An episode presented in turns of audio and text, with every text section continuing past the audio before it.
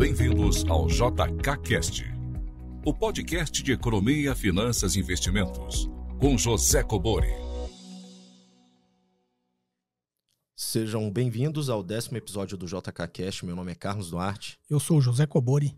Bom, professor, passamos um período aí de férias, alguns ouvintes já estavam falando. É, né? Bom, na realidade não foi bem umas, umas férias, né, Carlos? A gente aproveitou para atingir dois objetivos. Um foi inesperado, que eu fui é, convidado aí para dar um, um, curso específico né, de uma, uma, empresa, numa companhia, sobre private equity. Então, eles queriam que fosse eu. É, não podia ser outra pessoa. Eu, apesar de eu não fazer mais isso, eu topei, eu, porque eu gosto de dar aula, então acabei Perfeito. aceitando esse desafio aí e fiz com bastante prazer, né, que até porque é um assunto é, que intriga ainda muitas pessoas, né, como que funciona e qual o objetivo de um fundo de private equity. Então eu fui dar esse curso, como era inesperado, ele acabou afetando um pouquinho a minha agenda. E o segundo, que nesse período a gente aproveitou para trocar toda, não é trocar a equipe, a gente fez, profissionalizou a equipe, né? Então, o primeiro reflexo já é nesse episódio, os ouvintes já podem notar aí uma, uma produção um pouquinho melhor, né? É, perfeito. E foi esse o grande motivo aí, né, da nossa ausência nessas semanas. Certo, professor, mas já retornamos, estamos aqui no décimo episódio e quero já fazer a abertura lembrando o número para que todos possam enviar as suas perguntas por áudio. O DDD 61 981 17 0005. Repetindo, 61 DDD 981 17 0005. E peço também novamente que não enviem áudios em ambientes muito, com muito barulho, que acabam ficando aquele ruidinho de fundo, atrapalha os outros ouvintes também a estarem entendendo as perguntas. Exatamente. E não esqueçam de se identificar. Nome e o local de onde estão falando. Tá ok. Tá bom, obrigado. Vamos iniciar, professor. Bom dia, Carlos Eduardo. Bom dia, José Cobori. Aqui quem está falando é o Lucas. É, somos aqui do interior de São Paulo, Campinas. É, primeiramente, eu gostaria de parabenizar vocês pelo grande trabalho que vocês vêm fazendo nas redes sociais. Eu acompanho há muito tempo o José Cobori. A minha pergunta é a seguinte: é sobre o valor intrínseco de uma ação, ou seja, o valor justo que queremos pagar em uma ação. Na bibliografia de Benjamin Graham, é, ele designa uma fórmula onde ele fala que o valor intrínseco é igual a raiz quadrada de 22,5 vezes o valor patrimonial da ação vezes o lucro por ação. Eu gostaria que o José Cobori explicasse um pouco sobre essa equação, o que ele acha sobre essa equação, é, para a gente conseguir chegar nesse valor justo de uma ação no momento que a gente for investir em uma, em uma empresa. E se é aplicável em todos os setores, é, e falar mais mesmo o que ele acha, se isso daí é real, podemos usar isso daí como questão no momento que a gente for comprar a, as ações. Muito obrigado e parabéns novamente pelo grande trabalho que vocês vêm fazendo. Bom, professor, o áudio está um pouco abafado, mas eu acho que deu para os ouvintes.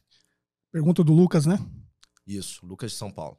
Lucas, bom, primeiro eu fico feliz em ser útil, né, em ser uma fonte de inspiração para você também disseminar a educação financeira, né? Acho que o Brasil está precisando, até porque não era uma coisa muito comum até é, a estabilização econômica, né? Não tinha como você fazer planejamento num ambiente hiperinflacionário. Verdade. Então, por isso a gente ainda tem essa cultura, a gente não tem educação financeira na grade curricular das escolas. E qualquer um aí que se dispor a fazer esse tipo de disseminação de conhecimento é sempre bem-vindo, né? Isso é um, digamos, é um bem para a sociedade, né? Para as pessoas aí que querem aprender realmente sobre planejamento financeiro, é, educação financeira como toda, né? Então, é, eu fico feliz aí que o Lucas também esteja fazendo isso e eu seja uma das fontes de inspiração dele. Bom, Lucas, é, se você procurar no meu canal, você vai ver que tem um, um vídeo que eu falo exatamente sobre a fórmula de Ben Graham, tá? A fórmula de precificação de ativos de Ben Graham.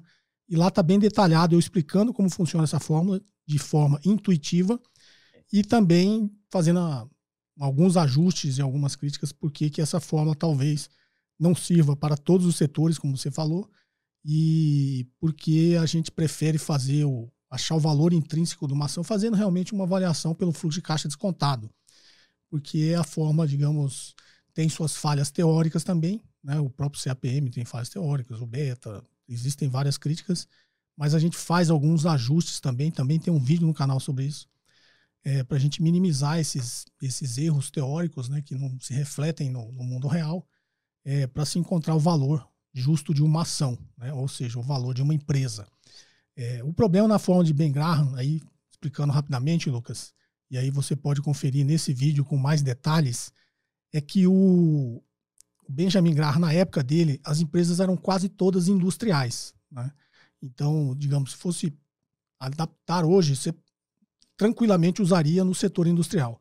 É, só que hoje a gente tem muita empresa de tecnologia, muita empresa de serviços, muita empresa com ativos intelectuais, né, as empresas de software, essas coisas na época não existia. Então, é, esses são os ativos hoje de várias, muitas empresas aí, e talvez das maiores empresas do mundo hoje, todos os ativos são ativos, digamos, intelectuais, ativos, é, muito investimento em pesquisa e desenvolvimento, que aí em finanças também é, investimento em pesquisa e desenvolvimento que a gente chama de sunk costs, né, que é, é custos afundados, que aí uhum. depois eu talvez grave um vídeo falando sobre isso.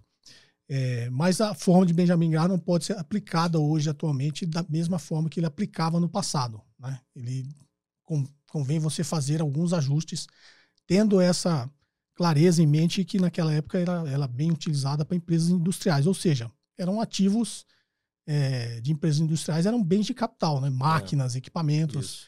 Isso. tudo fazia sentido naquela época. E hoje não. Hoje tem empresas que não tem, na realidade, não tem nenhuma máquina, nenhum equipamento. Né? É só a capacidade intelectual dos seus fundadores, dos seus é, gestores. Né? Então, é isso hoje que gera caixa né? na maioria das empresas. E antigamente o que gerava caixa era você ter máquina, né? ter bens de capital para produzir. É, e nesse vídeo lá no canal do YouTube eu explico também é, intuitivamente o que quer dizer cada é, variável nessa fórmula de Benjamin Graham. Então, Lucas, quando você tiver um tempinho, dá uma assistida nesse vídeo aí, você vai entender bem. Quer dizer, espero que você entenda bem, eu tento explicar ali de uma forma bem intuitiva, sem a, digamos, a complexidade matemática que existe atrás da fórmula. É, e eu tenho certeza que você vai gostar desse vídeo. Perfeito, professor. Bom, professor, vamos para a segunda pergunta. Boa noite, professor Jacobori. Boa noite, Carlos Duarte. Tudo bem? É, aqui é fala o Fábio de São Paulo. Eu tenho uma dúvida aqui sobre a análise gráfica ou análise técnica. É, tem bastante gente que usa esse modelo aí no YouTube, no mercado. Vários analistas usando ferramentas complexas, palavras difíceis e tal. Eu queria saber o que o professor acha sobre sobre isso, qual que é a relevância disso na escolha aí das, das empresas onde investir, é, qual credibilidade se pode dar a esse método. Muito obrigado, parabéns pelo conteúdo aí e até mais. Bom, professor, a pergunta do Fábio de São Paulo. Assim, análise técnica, na realidade, tem essa rixa, que na realidade não deveria ter, entre análise técnica e análise fundamentalista, né? Análise técnica ou análise gráfica, ele está simplesmente é, observando né, o gráfico, na realidade, o passado, né? E tentando prever quais seriam os movimentos futuros, porque eles acreditam que existe uma repetição. Né? E a análise fundamentalista, como o nome diz, analisa os fundamentos da economia, dos setores, das empresas. Né? É, basicamente, é, os fundamentos que justificam o valor daquela ação. Então, Fábio, análise gráfica são ferramentas estatísticas, esses nomes complicados que você fala, que é índice de força relativa, estocástico, média móvel, é, os OBV, que é de volume, então tem várias, o, o MACD, as agulhadas do Didi, que na verdade é, uma, é um cruzamento de, de, médias móveis, e o Didi é muito meu amigo, tá? O Didi Aguiar, né, que é um famoso aí das antigas, analista técnico. É, então, na realidade, são ferramentas estatísticas que plotam aquele gráfico, né? Então você tem não só o gráfico que todo mundo conhece, que é que você vê no site da Bovespa, mas a análise técnica de plota, plota outros tipos de gráfico. Né? E existem outras ferramentas que você analisa, como Fibonacci, as ondas de Elliott, tem um monte de, de ferramentas é, que não, ele, nem todos os analistas técnicos usam todos, né? Cada um também tem uma vertente, mas basicamente tem quatro ou cinco ferramentas que todos eles usam, principalmente quando você olha volume é, e, e, a força da liquidez do movimento que tem é, em determinados momentos do mercado. Então, na realidade, são ferramentas estatísticas e você está olhando o passado, tentando prever que aqueles movimentos vão se repetir no futuro. Sob certo ponto de vista, faz algum sentido, por isso que seduz muita gente a operar o mercado com análise técnica. Porque, na realidade, são repetições do comportamento humano, isso. entendeu? Então, em momentos de pânico, o ser humano ele vai, se o mercado vai cair, todo mundo vai vender. E essa ferramenta, ela, de alguma forma, ela captura esses movimentos. Né? Então, com o aumento de liquidez, aumento de volume, o aumento daquele movimento específico que está sendo analisado. Então, como é, você consegue plotar o comportamento humano num gráfico, eles acreditam que o comportamento humano vai se repetir no futuro. É, então, essas ferramentas servem para isso, tá? Mas, sobre algum ponto de vista, isso é, é um, um, pouco também um exercício de adivinhação, tá? Não que a análise fundamentalista não seja, porque você também está tentando isso, prever prever o que vai acontecer com o valor de uma ação através de ferramentas da análise fundamentalista. Né? Então, talvez exista alguma, exista alguma rixa é, dessas duas escolas justamente por isso. Ambos estão tentando prever o que vai acontecer com uma ação, só que um está usando é, fundamentos econômicos, setoriais empresariais para analisar demonstrações financeiras, tudo é, o que uma empresa utiliza né, no seu dia a dia ali, na sua contabilidade, nas suas projeções de resultado, e uma outra está usando gráficos né, para tentar prever. Você não acha que o mercado é cíclico e, e realmente faz sentido esses cenários se repetirem? Eu também falo, já falei sobre isso, né? Que as, as crises são cíclicas. Uhum. Então é justamente isso. Estou falando, isso seduz muita gente porque tem um sentido intuitivo aí que, que as pessoas acreditam justamente nisso. Se aconteceu esse movimento no passado, vai, ser, vai acontecer no futuro. Então, quando o Fábio fala de uma uma ferramenta para escolher qual ação, qual a melhor empresa, na realidade não é isso, tá, Fábio? Porque é, para o analista técnico, basta ter liquidez e ter volume. Está intrinsecamente ligado às uhum. duas coisas. Mas se uma ação tem liquidez e volume, é o que eles falam que não interessa de qual empresa é. Né? Se tiver liquidez e volume, você vai e opera aquela ação. Então, independente de que empresa seja. É, tem os analistas até que eles tentam, é, digamos, pegar algumas ferramentas da análise fundamentalista. Então, tem muita gente que defende se usar as duas. Né? Com análise uhum. fundamentalista, você acha a empresa que você quer investir, e com, e com análise técnica, técnica, você acha o momento que você vai investir. E tem os que usam as duas escolas separadamente. Né? Então, esses que usam ela de forma conjunta, ele de alguma forma ele está discordando desse negócio que basta ter liquidez e volume. Ele também é, acha que, que deve, você deve escolher uma boa empresa. Fazer uma análise né? disso. E usa análise técnica para descobrir o momento, o time que você vai comprar aquela ação. É, então, assim, o que eu recomendaria para o Fábio é estude as duas escolas, né? É, assim, não coloque dinheiro na mesa. Né? O grande problema de, da maioria das pessoas perde dinheiro é porque ela coloca dinheiro, faz um curso de três dias. E já aposta naquilo. Já começa a achar que aquele curso de três dias vai tornar ele milionário, né? Vai, já deu todos os conhecimentos que ele precisa. E, na realidade, mercado financeiro é muito mais experiência, né? A prática do mundo real, do dia a dia.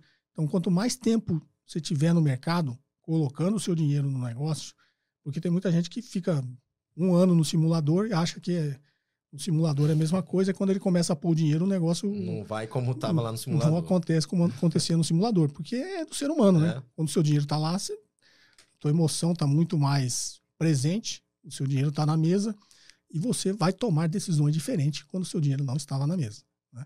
Então, assim, o que eu recomendaria é estude análise técnica, estude análise fundamentalista, veja as ferramentas que você acha que faz sentido né? E veja as ferramentas que você acha que não faz sentido, tá? Tem muita coisa que é esotérica. Eu diria muita coisa esotérica na análise técnica. E as pessoas passam a acreditar. É de nós seres humanos também tem é, acreditar natural. em coisas esotéricas, né? Até porque elas de repente atendem uma necessidade. Você quer acreditar naquilo. Aí aparece uma, uma ferramenta teoricamente explicando aquilo que você quer acreditar. Que vai de encontro, isso. Que vai de encontro com o que você quer, com o resultado que você quer atingir, você vai acreditar naquilo. Com certeza. E você vai deixar de acreditar naquilo depois você já perdeu muito dinheiro. Então, assim, o cuidado que eu diria para quem quer é, estudar e conhecer análise técnica é justamente isso. Né? Não vá com muita sede ao pote. Né? Você pode é, se machucar e, como diria na Cintaleb, você tem que evitar o risco da ruína, né? Porque se você perder todo o seu dinheiro, você é game over, você está fora do jogo. Né? É isso. Professor, mas eu acho que é esse equilíbrio aí, como você falou, a experiência de saber escolher que ação investir e o momento, né? quando que eu vou investir nessa ação? Então acaba que eu também acredito que seja essas duas análises, como você falou, uma balança entre os dois. É, como eu, como eu tô falando, eu usei análise técnica há muito tempo quando eu operava no mercado futuro. Então não era nem ação, era uma coisa um pouco mais, mais perigosa, né? Mais arriscada, tem muito mais é, liquidez, né? E é muito mais arriscado, é muito mais volátil também o mercado futuro. É, se você está comprando uma ação no mercado à vista, já é arriscado, imagina no mercado futuro. futuro. Porque no mercado futuro, já está dizendo que está querendo prever o futuro duas vezes, né? Você está prevendo é. o que vai acontecer com a ação, com o ativo que está operando no mercado à vista e está tentando prever o que vai acontecer no mercado futuro. futuro. Então você está tentando prever o futuro duas vezes. Então ele é muito mais arriscado e muito mais alavancado, né? Você opera contratos de milhões, é, tendo só depositado a margem de garantia. É, numa outra ocasião eu explico direito como funciona esse, esse mecanismo. É, então eu já usei bastante análise técnica e, e eu tenho livro e uso análise fundamentalista, fundamentalista. hoje, né? Então eu diria que hoje é, o time de compração também não uso, eu não uso análise técnica, eu uso somente análise fundamentalista. Ah, perfeito. Vamos para a próxima pergunta, professor. Olá, professor Cobori. Olá a todos os ouvintes do podcast. É, eu estava aqui lendo seu livro, né, de análise fundamentalista. Comprei ele e, e terminei de ler agora há pouco. Foi uma leitura muito leve. É, gostaria de fazer meu elogio aqui ao livro, professor, porque realmente é, é, é uma leitura muito fácil de entender. E eu que sou formado em administração, eu consegui, inclusive, entender assuntos que eu não entendi durante a minha formação, que infelizmente é, sempre tem aquelas disciplinas que a gente, por um motivo ou por outro, né, é, não consegue ter um, um, bom aprendizado. E aqui com seu livro eu consegui. Eu vi assuntos de administração da produção, né, como a questão do, do ciclo, produção, né, o tempo de pedido, tempo de recebimento, é, questões de contabilidade, principalmente, né? Você vê aqui o balanço patrimonial, conseguir entender a questão do ativo, do passivo, assuntos de administração financeira, principalmente, né? E eu vi aqui eu gostei muito dos cálculos, né, das fórmulas que o senhor nos ensina, nos ensina, né, o CAPM, WACC, o cálculo do beta, né, ver o quanto ele vai, o quanto é importante para a gente entender os fundamentos da empresa. E a minha pergunta, na verdade, é, vai mais aqui para a parte do seu livro, né, em que o senhor já lá no na parte da avaliação pelo fluxo de caixa, né, o senhor fala da fórmula da perpetuidade. E tem aqui um item que é o, o G, é, onde, a, onde eu não consegui entender o que seria esse G. Porque aqui na fórmula da perpetuidade a gente tem o fluxo de caixa, né? É, dividido pelo retorno menos o G. E o que seria esse G e como chegar ao cálculo desse G? Tá? Um abraço aí a todos e obrigado. Bom, professor, vamos lá. Primeiro, o ouvinte esqueceu de se identificar, então não sabemos aí o nome nem cidade.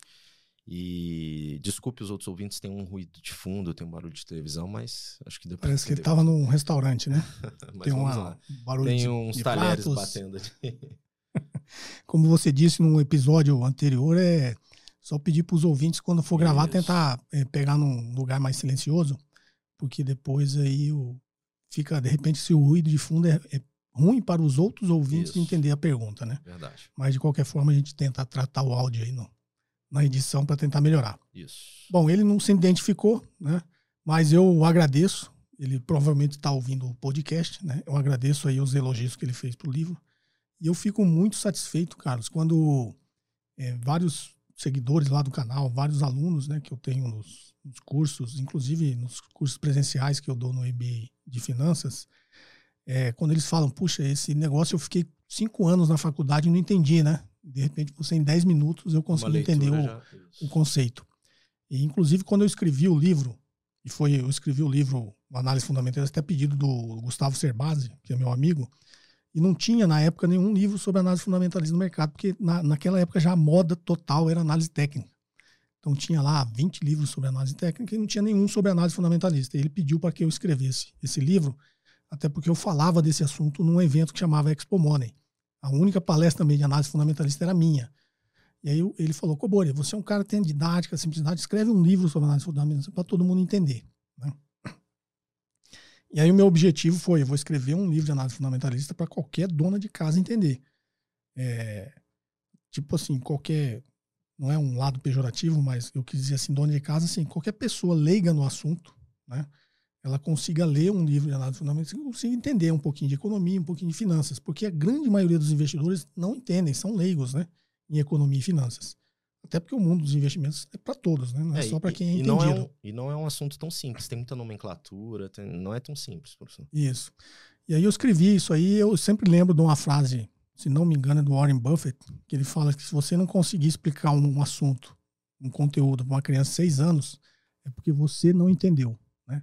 Então, quanto mais simples você é, consegue explicar um assunto complexo, é sinal que você entendeu, né? Então, a minha maior satisfação em explicar de forma simples é justamente é porque, como eu entendi aquele assunto, eu consigo né, colocar ele no mundo real de forma simples para todo mundo entender. E então, agora, até te interrompendo, você já tem uma outra cobrança, que os seguidores cobram muito um livro da, da Fábula da Ilha. Ah, a Fábula do Estado da Ilha. Isso. É que eu vou fazer um outro, uma outra série, agora explicando especificamente sobre o mercado. Né? Porque esse era como a economia funciona, agora eu vou explicar Isso. um pouquinho mais voltado para finanças, né? que é como mercado, os mercados funcionam. E eu espero fazer com a mesma didática e depois eu realmente penso em transformar num livro isso aí. É, vai ser bem bacana. Então, assim, pegando aí a dúvida específica do ouvinte, é, a fórmula da perpetuidade, na realidade, é o fluxo de caixa do ano seguinte, ou seja, se você projetou três anos, o ano seguinte, o quarto ano, você consideraria, consideraria um crescimento perpétuo. O que, que quer dizer isso? Quer dizer que você está projetando o futuro de uma empresa durante três anos. E a partir ali do quarto ano, você está considerando que o crescimento dela vai ser constante. Você não precisa ficar projetando isso indefinidamente, até porque quanto mais longe a sua projeção, mais subjetiva né, e menos precisa vai ser. É. Hoje em dia a gente não consegue prever o que vai acontecer é, no ano seguinte. Exatamente. Imagina daqui 4, 10 anos, né, que tem projeções que são de 10 anos. Mas qual que é a lógica desse período da projeção? É enquanto a empresa vai se alterar, vai alterar a sua geração de caixa. Então, se uma empresa de alto crescimento, ela provavelmente vai ter que projetar um pouquinho mais. Vai crescer 20% no ano 1, 20% no ano 2, né? 10% no ano 3, e aí, quando ela começar a atingir maturidade, você considera que é constante aquilo, aí você, Perpetuar, matematicamente, né? você considera que a partir daquele momento o crescimento dela vai ser perpétuo. Na perpetuidade, vai ser X%. Se é uma empresa que já é madura, tem muito cálculo que, inclusive nos livros, na literatura, fala que você já pode considerar perpetuidade de é, início. ela já está... Então você não precisa projetar nada, não. Essa empresa vai continuar crescendo é, X% na perpetuidade. Então, essa fórmula é a geração de caixa do ano seguinte. Então, é o FC. Eu coloco sempre um ali, que é, é tipo um ano depois do que você parou. Uhum. Mas entenda como o fluxo de caixa do, na perpetuidade é fluxo de caixa no ano seguinte, ano seguinte. Dividido pela, pelo custo de capital, que é o R, que está no livro, menos o G. O G é a taxa de crescimento na perpetuidade. Então, se o seu custo de capital é 20% e o seu crescimento na perpetuidade é 3%, é 20 menos 3, você vai considerar 17%. Então, vai ser o fluxo de caixa do ano seguinte dividido por 17%, que é 0,17. Uhum. Tá? E aí, lembrando o ouvinte lá na fórmula, que não tem o, o, fator 1, 1 mais a taxa. Ali é só a taxa menos a taxa é, de crescimento na perpetuidade. É o que vai se manter. Isso, que é o R menos o G. Tá? Então, a dúvida dele é como calcula o G. Isso. O G, a taxa de crescimento na perpetuidade, ele é um, é um tanto quanto arbitrária, mas você tem que ter alguns parâmetros. Então, o que é a taxa de crescimento na perpetuidade? Eu vou considerar que lá naquele ano que eu vou parar de projetar o crescimento e a empresa vai se tornar constante o crescimento dela. Seria o quarto ano.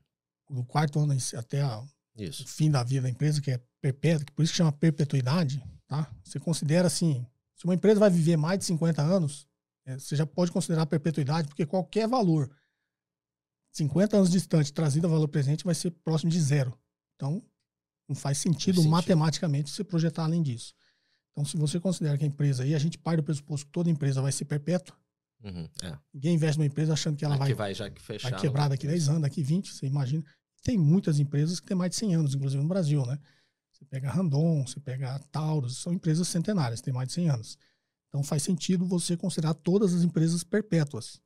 Então, essa taxa de crescimento da perpetuidade, a gente recomenda que ela não seja maior que a taxa de crescimento do PIB. Porque matematicamente, se ela for maior que a taxa de crescimento do PIB, a empresa vai ficar maior que a economia. É, já que o cálculo matemático é perpétuo, né? Então a gente recomenda, se você acha que a economia brasileira vai crescer sempre uma taxa média, né, de 3%, considera a perpetuidade 3%. Né, ou abaixo disso, nunca acima disso, tá? É, e é óbvio que você sempre vai reajustar, porque em algum momento, quando o Brasil estiver muito grande, 3% vai ser uma vai taxa ser muito grande para considerar crescimento da economia ah. perpetuamente em 3%. Entendi. E aí você vai e ajusta essa taxa. Mas é, atualmente, geralmente, a gente usa uma taxa aí próxima de 3% de crescimento na perpetuidade. Pô, mas isso é arbitrário? É arbitrário, mas tem uma ciência, né? Você vai considerar que a partir da maturidade a empresa vai só acompanhar o crescimento da economia. Ou seja, se a economia crescer 3%, ela vai crescer 3%. Então, é, seria a taxa máxima, digamos, que essa empresa consegue crescer. Né? É, óbvio que vai ter uns anos que ela vai crescer mais que a economia, outros anos menos, mas você considera que uma empresa, na maturidade, ela na realidade já está. Ela tem uma correlação muito forte com o ambiente econômico do país que ela vive, e ela vai crescer no máximo aquela taxa na perpetuidade, ou na média aquela taxa na perpetuidade. Perfeito. Vamos para a próxima pergunta. Professor Coboli, bom dia. Sou Felipe de Santa Catarina, Florianópolis. Eu tenho uma dúvida bem simples, na verdade, uma vez que eu estou só começando os estudos em investimentos no mercado financeiro. E eu gostaria de fazer uma pergunta sobre proteção de carteira em investimentos em dólar. É, tenho, tenho lido que é uma boa proteção fazer investimentos em dólar, porque quando as ações aqui no brasileiras caem, tendem a subir o dólar. Então, que seria uma proteção boa. Então, a pergunta é nesse sentido. E se não funciona mesmo, como seria uma proteção de carteira em dólar? Obrigado. Bom, professor, pergunta do Felipe, de Santa Catarina. Bom, Felipe, é, é, primeiro eu vou explicar para todos os ouvintes aí entenderem, né, é, por que, que existe essa, essa, esse, digamos, crença popular de que as coisas acontecem dessa forma, né? Quando a, as ações caem, o dólar sobe. É, então, vou explicar exatamente por que, que isso acontece. É, tem uns vídeos lá no canal que eu falo um pouquinho sobre, sobre isso também, mas aqui eu vou explicar um pouquinho, digamos, mais didática para todo mundo entender. É, por que, que quando a bolsa, as ações caem, o dólar sobe? Né? Então vamos lá, começar do princípio de como funciona né, a cotação, a taxa de câmbio, a cotação de dólar com real. É, lei da oferta e procura. Né? Todo mundo comprando dólar, o dólar vai subir. Se tiver mais gente comprando dólar do que vendendo, vai subir. Assim como qualquer produto, né? A lei da oferta e uhum. procura. Você tem, acho que eu já expliquei sobre, já.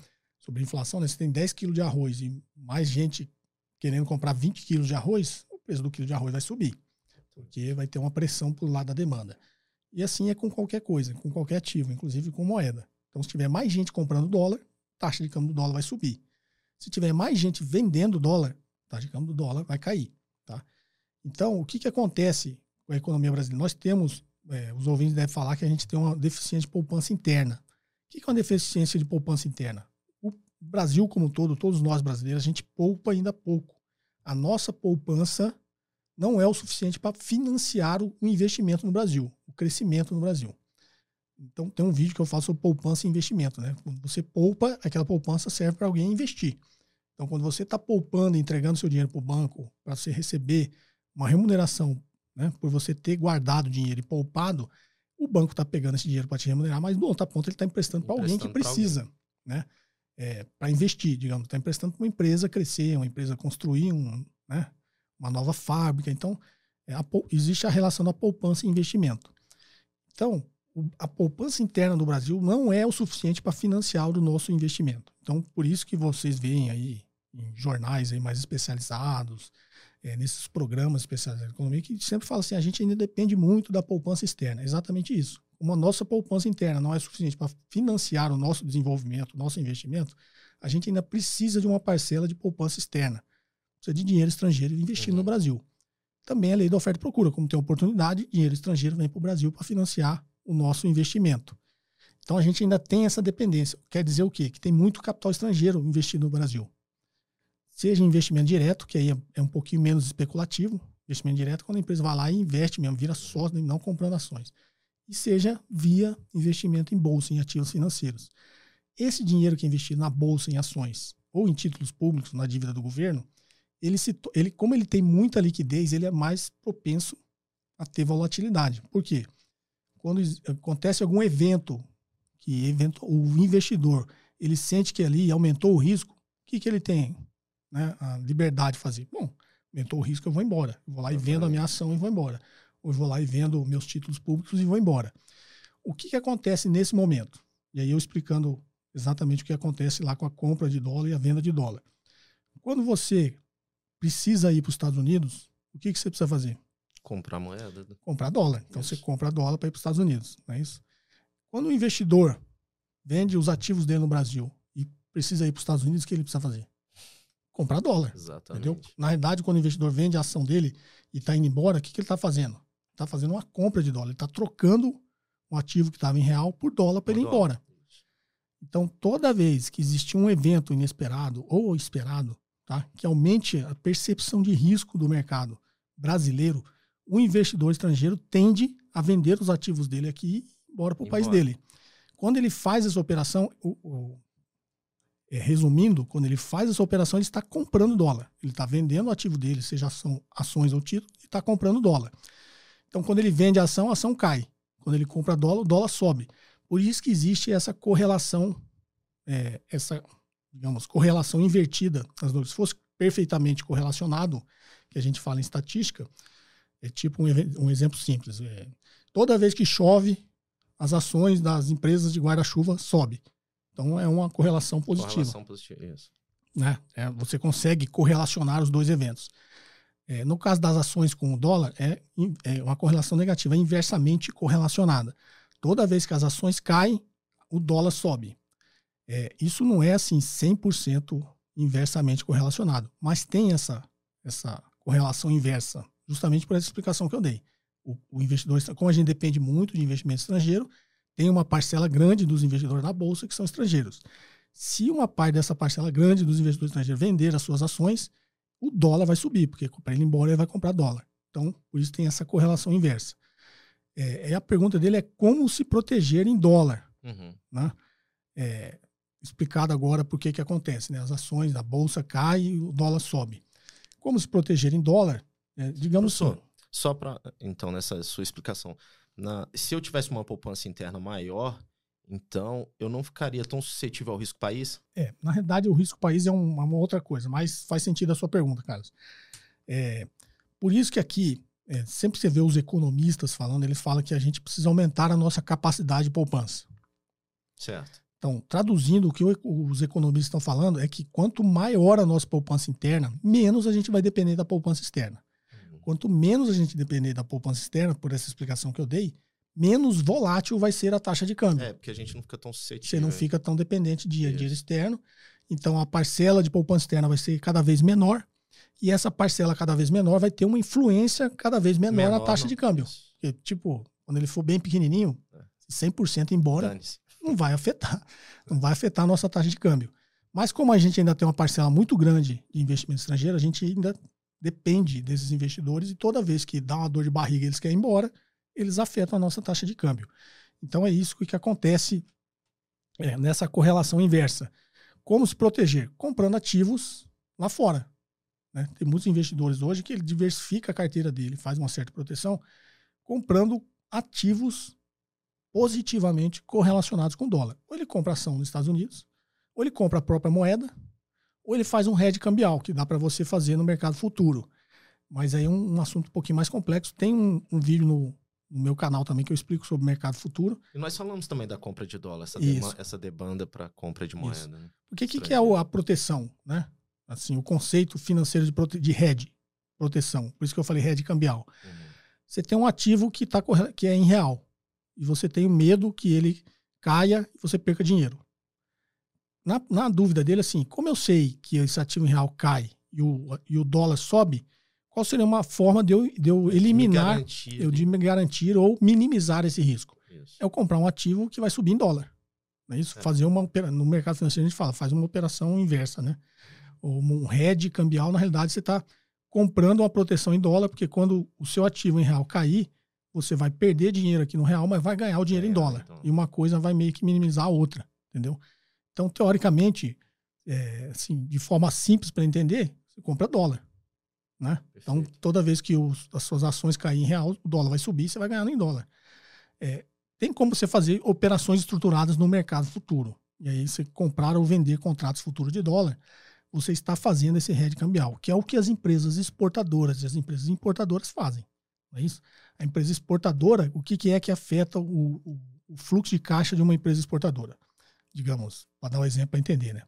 É, a Sadia, que não existe mais hoje, hoje é BR Foods, né? Isso. Então a BR Foods vende muito é, carne de frango e, e, e carnes, e, é, produtos alimentares para o exterior. Então ela exporta muito. Quando ela exporta, ela está recebendo em dólar. Então qual a preocupação dela? Que, que, quando ela for receber esse dinheiro? É que o dólar não esteja valendo menos. Isso. Então ela vai no mercado futuro e faz uma operação inversa. Não é isso? Então a preocupação dela é que o dólar caia. Quando o dólar eu falo a taxa de câmbio, tá? Então ela ia receber 100 dólares, digamos que esteja 4 reais. Então ela ia receber 100 dólares e ia receber 400 reais. Como a empresa é brasileira, os custos dela, os empregados, Perfeito. folha, tudo em, em real, ela está preocupada com real. Isso. Se o dólar cair, a taxa de câmbio cair para 3, aqueles 100 dólares dela virou 300 reais. Então ela vai ter menos reais no seu caixa para pagar a mesma despesa. Então qual a preocupação dela? Que a taxa de câmbio caia. O que, que ela faz? Vai lá no mercado futuro e faz uma operação inversa. Não é isso? Ela vai lá e vende contratos futuros de dólar. Essa até já falou também. Acho que eu já falei sobre isso, falou. né? Porque se ela vender contratos futuros de dólar, ela vendeu a 4. Ela está garantindo. Exatamente, ela vendeu a 4. Aí caiu para 3, nosso mesmo exemplo. Aí o que, que ela faz para zerar essa operação no mercado futuro? Ela vai lá e compra. Isso. Como ela vendeu a 4, ela comprou a 3, ela ganhou 1. Isso. Se ela fez isso no, no, no, montante aqui dos 100 dólares que eu falei, ela ganhou 100, 100 reais.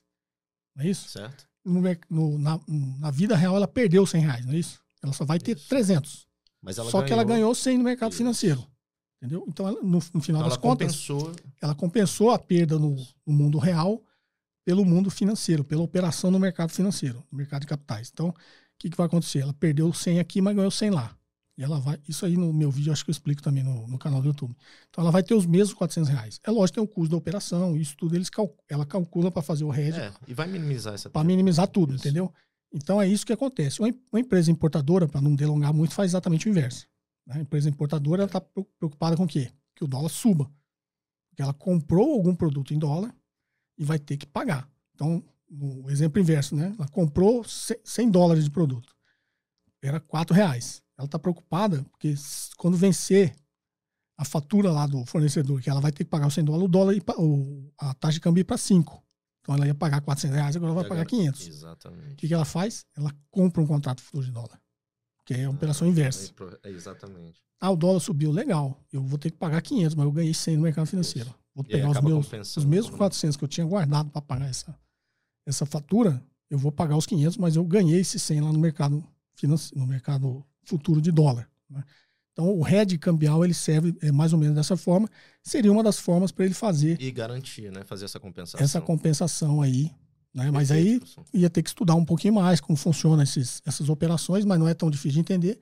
Ele consegue fazer isso, isso até na ele sua balancear, corretora. Exatamente. Só vai ter que se dedicar um pouco mais ao estudo aí, porque justamente tem que se precaver para fazer todos esses cálculos e se garantir contra balancear para não ter perda. Exatamente. Perfeito, professor.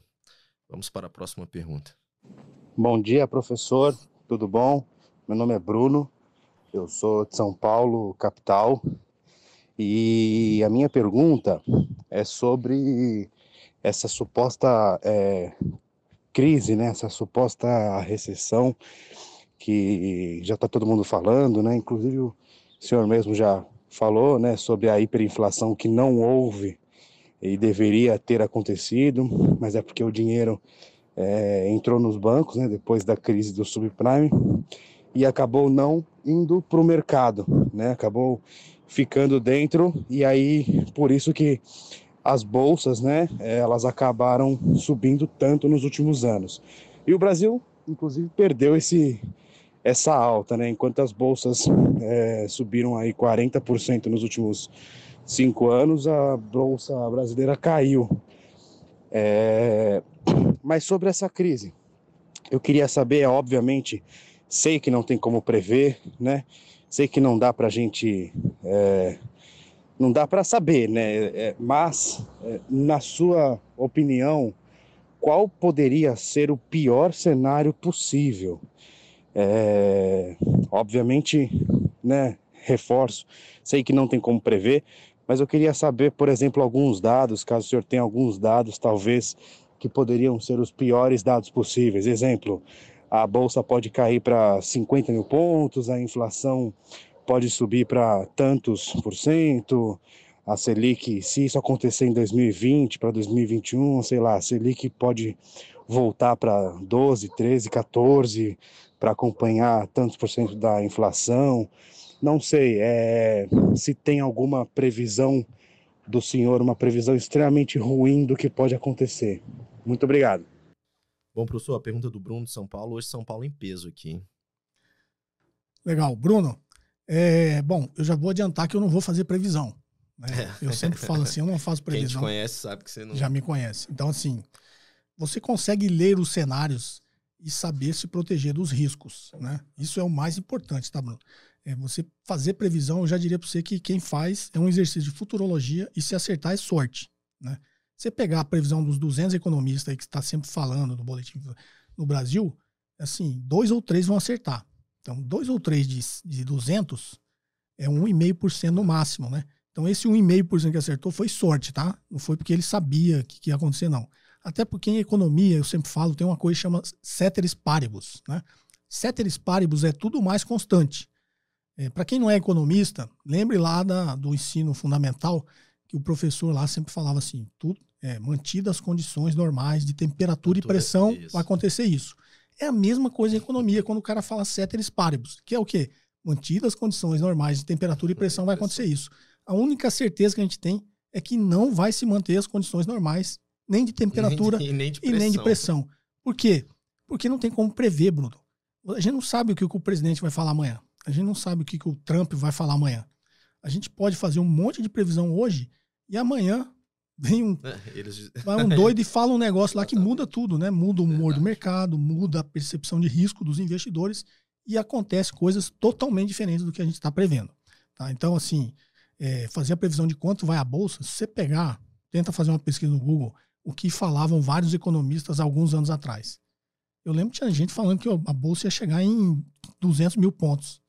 E ela não passou nem de 100 mil. Tinha gente que, na época do subprime, falando que ela ia chegar em 200 mil pontos. E ela caiu, caiu. a 40 mil. Né? Então, assim, não tem como prever porque os eventos políticos e econômicos eles alteram constantemente o que vai acontecer no mercado. É, tá, Cobori, mas eu não consigo prever é, como eu me protejo. É exatamente o que eu tento transmitir, né? Quanto mais conhecimento você tem, mais você consegue se proteger dos eventos inesperados. E não totalmente e não totalmente. Mas como você se prevê desses eventos inesperados? De, acontecer uma grande crise, vir uma grande catástrofe. Assim, eu acho que é, é a gente tá com o foco errado, preocupado em quantos mil pontos a bolsa vai chegar. Não, se a gente não consegue prever quando uma ação vai chegar, imagina a bolsa, a bolsa. toda. Que a bolsa toda, eu já, acho que eu já expliquei também sobre o índice Bovespa. É, o índice Bovespa é um cálculo né, é, do que é do que representa 80% do movimento financeiro da bolsa. Então eles escolhem lá, escolhem não, eles pegam as ações que representam 80% do movimento financeiro da bolsa e aquilo vira o índice Bovespa. Geralmente daí entre 60 e 70 empresas. Né? Então você imagina que a gente não consegue prever o que vai acontecer com o preço de uma ação, você imagina prever o preço da média dessas, dessas 60 ações. Então isso é um exercício de futurologia. Eu diria para você que é mais para satisfazer quem está perguntando que o cara fala, acho que a bolsa vai chegar em 200 mil pontos. Não tem é. como saber isso, tá? Eu, sinceramente, posso afirmar para você que não tem como o cara fazer uma previsão dessa. Então, é, não se preocupe se a bolsa vai cair para 50 ou se vai subir para 100. Isso aí, digamos que esse não deveria ser o foco do investidor.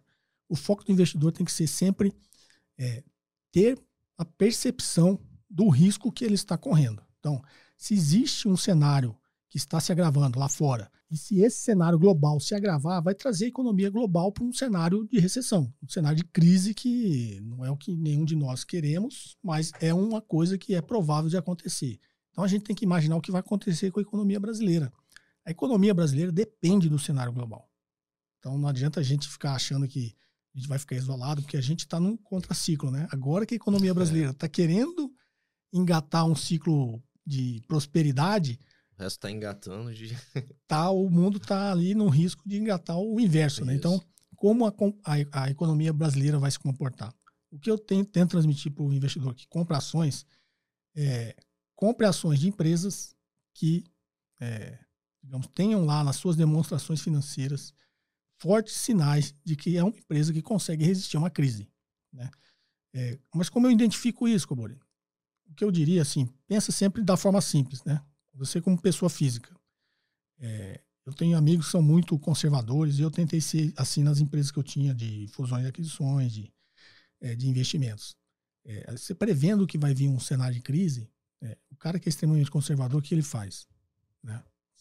Não que você não seja empresário, você seja um empregado. Você fala, bom, eu vou fazer aqui uma reserva de emergência Isso.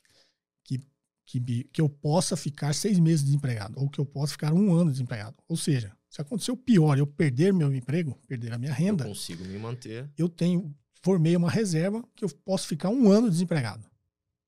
Legal, tem muita gente que eu conheço que faz isso. Então tem gente que consegue né, essa disciplina de fazer essa reserva, que eles chamam de reserva de, de emergência, colchão de liquidez, tem vários nomes, mas na realidade é dinheiro guardado. Né? Ele consegue ter um volume de dinheiro guardado que ele pode ficar aí um ano sem renda. Tá? Nas empresas é a mesma coisa, o mesmo raciocínio. As empresas mais conservadoras, antevendo o cenário de crise, o que, que ela faz? Ela começa a acumular caixa para que se acontecer o pior, ou seja, ela parar de vender, no, no limite seria a pessoa física assim, perder o emprego, não tem mais renda. Isso. Para a empresa seria o seguinte: veio uma crise, eu não vendo Não mais nada. vendo. É, e pior, eu não vendo mais nada, mas tem um monte de despesa para pagar. Tem empregado, tem, tudo bem, vou demitir uma parte e tal, mas eu tenho. Mas a menos que eu feche a empresa, eu vou ter custos para manter a empresa aberta. Então, tem empresas que conseguem ter esse cenário de acumulação de caixa para passar longos períodos de crise. né? Então, tem empresas que vão aguentar um ano, tem empresas que vão aguentar dois anos, três anos. Então, Certo. se você analisar a demonstração financeira, e a gente olha isso pelos índices de liquidez e endividamento, tá?